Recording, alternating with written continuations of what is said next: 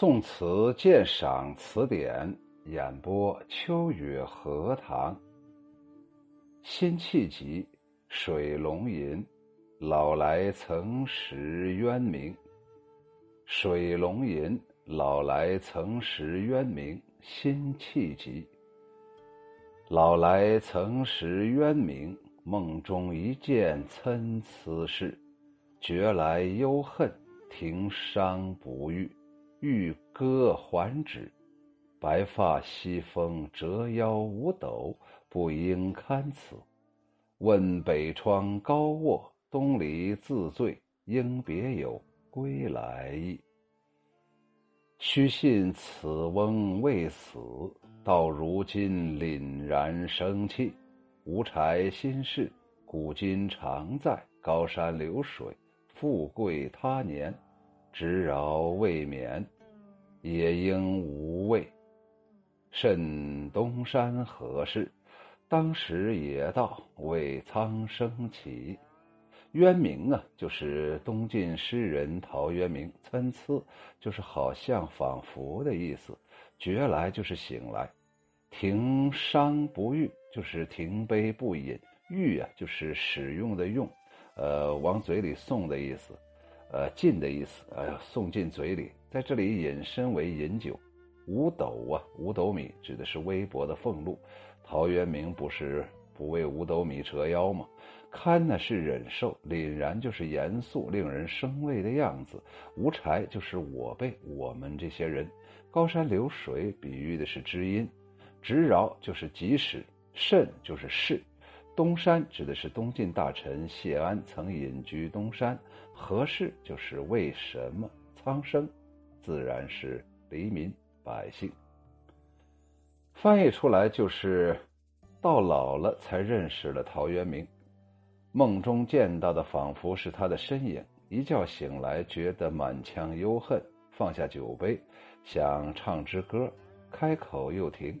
我佩服你白发归隐，面对西风，不堪忍受五斗米折腰，宁愿归耕。夏天在北窗前高卧乘凉，秋天在东篱旁自醉自醒。你的归隐有更深的含，更深的意义含在其中，绝不仅仅是意志闲情。我深信这位先哲并未死去，到今天仍然是一身正气，凛然如生。我们虽然相隔古今，却心事相同。志在高山流水有知音。即使今后我难免会出来做官，但荣华富贵已无味可品。为什么隐居东山的谢安又要出世呢？又要出来做官呢？人们都说这是为了世上的苍生。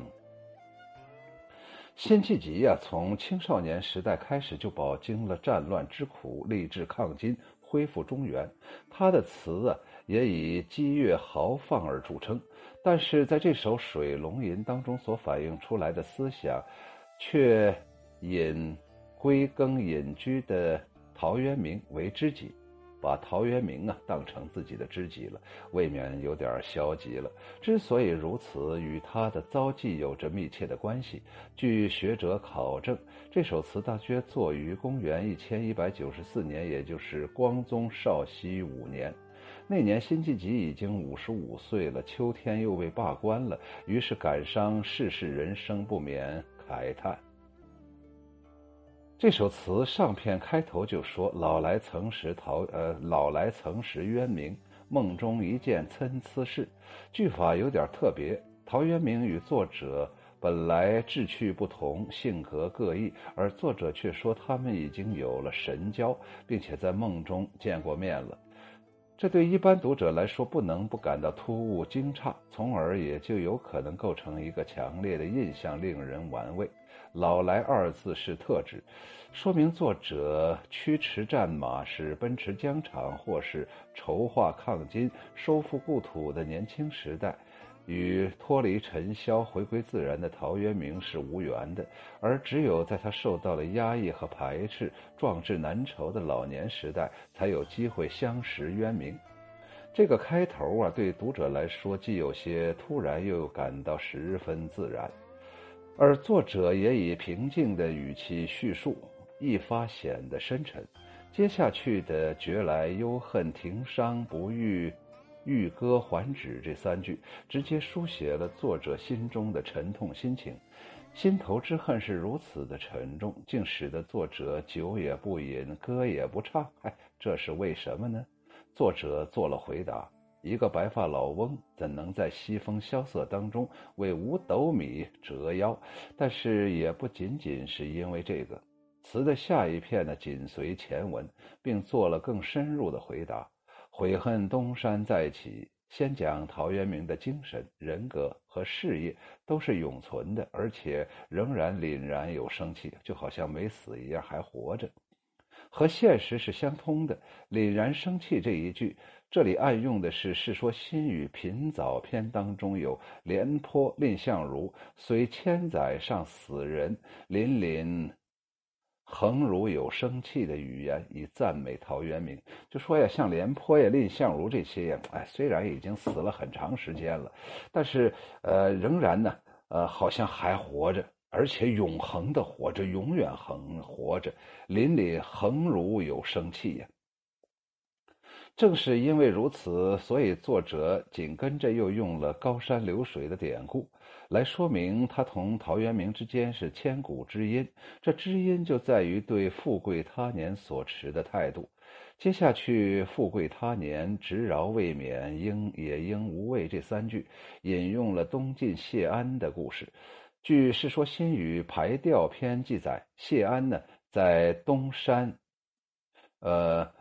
居布衣时，就是以一个百姓的身份，以一个普通人身份在那里生活的时候，兄弟已有富贵者，他整整个家族啊，那些呃堂兄弟啊、表兄弟呀，啊有的已经取得富贵了，西及家门，轻动人物，哎呀，这个门庭若若市啊，人们都到。这些人家里去拜访，热热闹闹啊。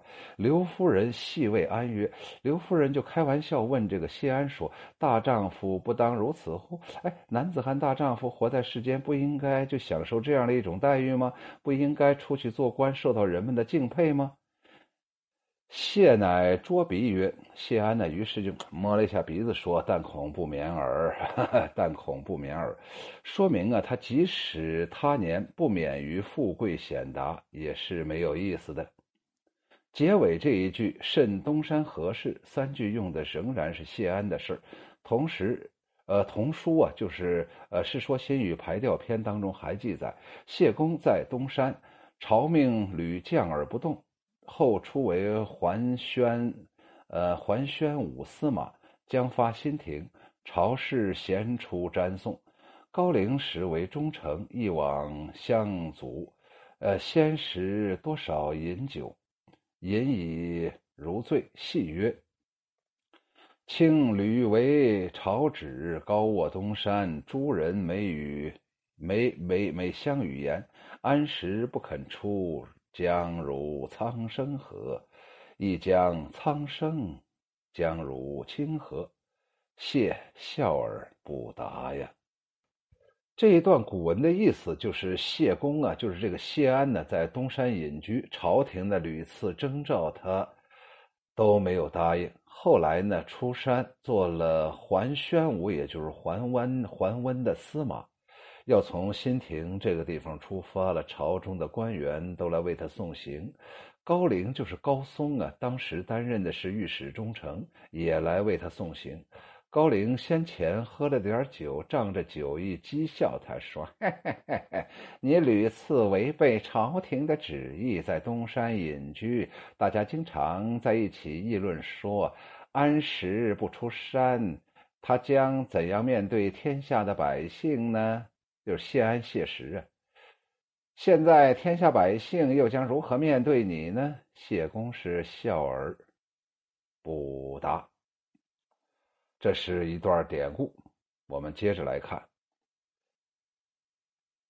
那么，很显然，从作者到陶渊明，又从陶渊明到谢安，或富贵显达，或归田隐居，或空怀壮志。虽处境各不相同，但其实一样，都没有什么意义。这是英雄的悲叹，就好像谢而不答一样，谢笑而不答。这位谢安为什么笑而不答？没必要回答嘛。那个发问的人呢，高龄啊，就不是我的知音嘛。他这种呃蝇营狗苟的世俗之辈，怎能知道我谢安的宏图大志呢？与辛弃疾其他的一些诗词当中所反映出来的豪情壮志不同，在这首词当中，作者已经没有“要挽银河仙浪西北洗胡沙”。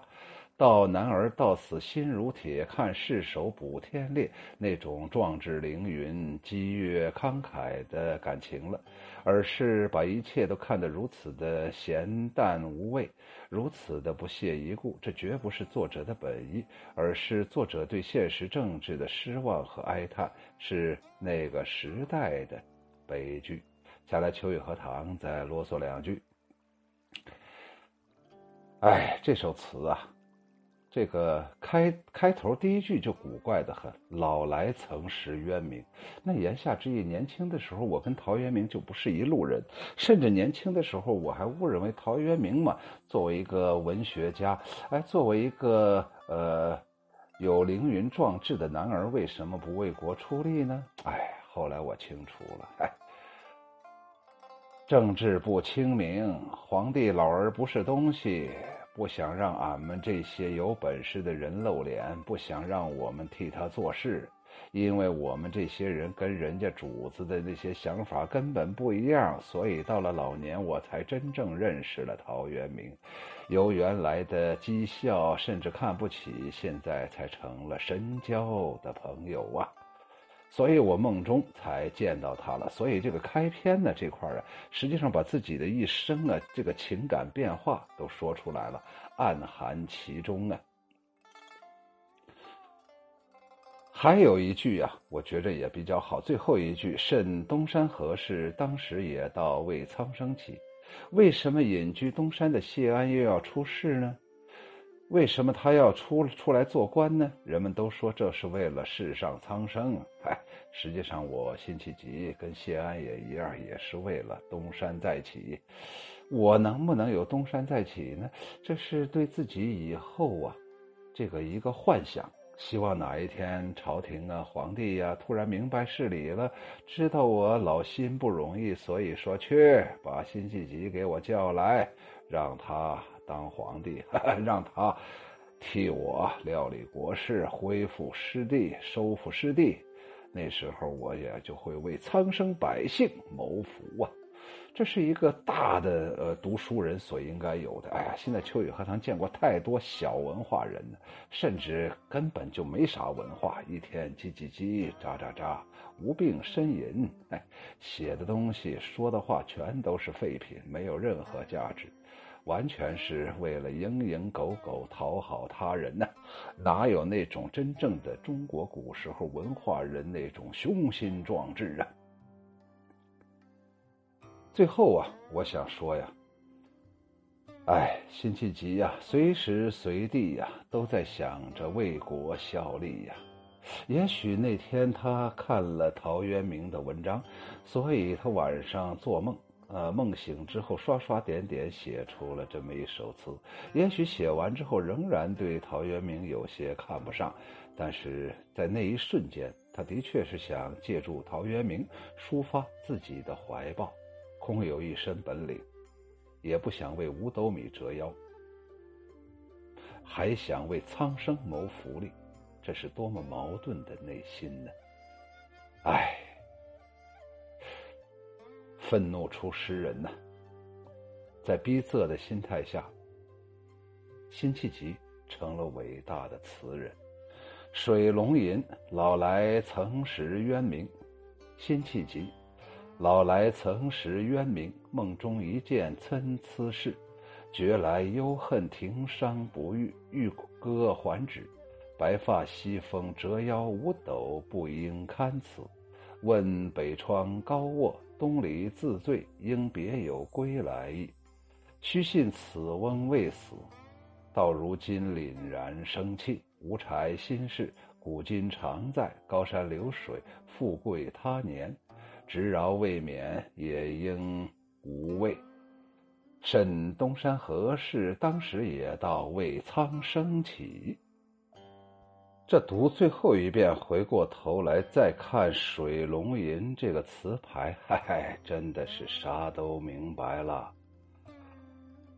辛弃疾就是水里面的龙啊，总想啊，在腾蛇乘雾啊，总想啊，从水里面出来为国效力呀。可是此时此刻。只能在水中龙吟呐！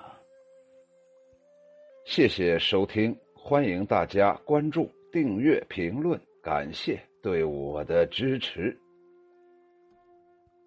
谢谢收听，欢迎大家关注、订阅、评论，感谢对我的支持。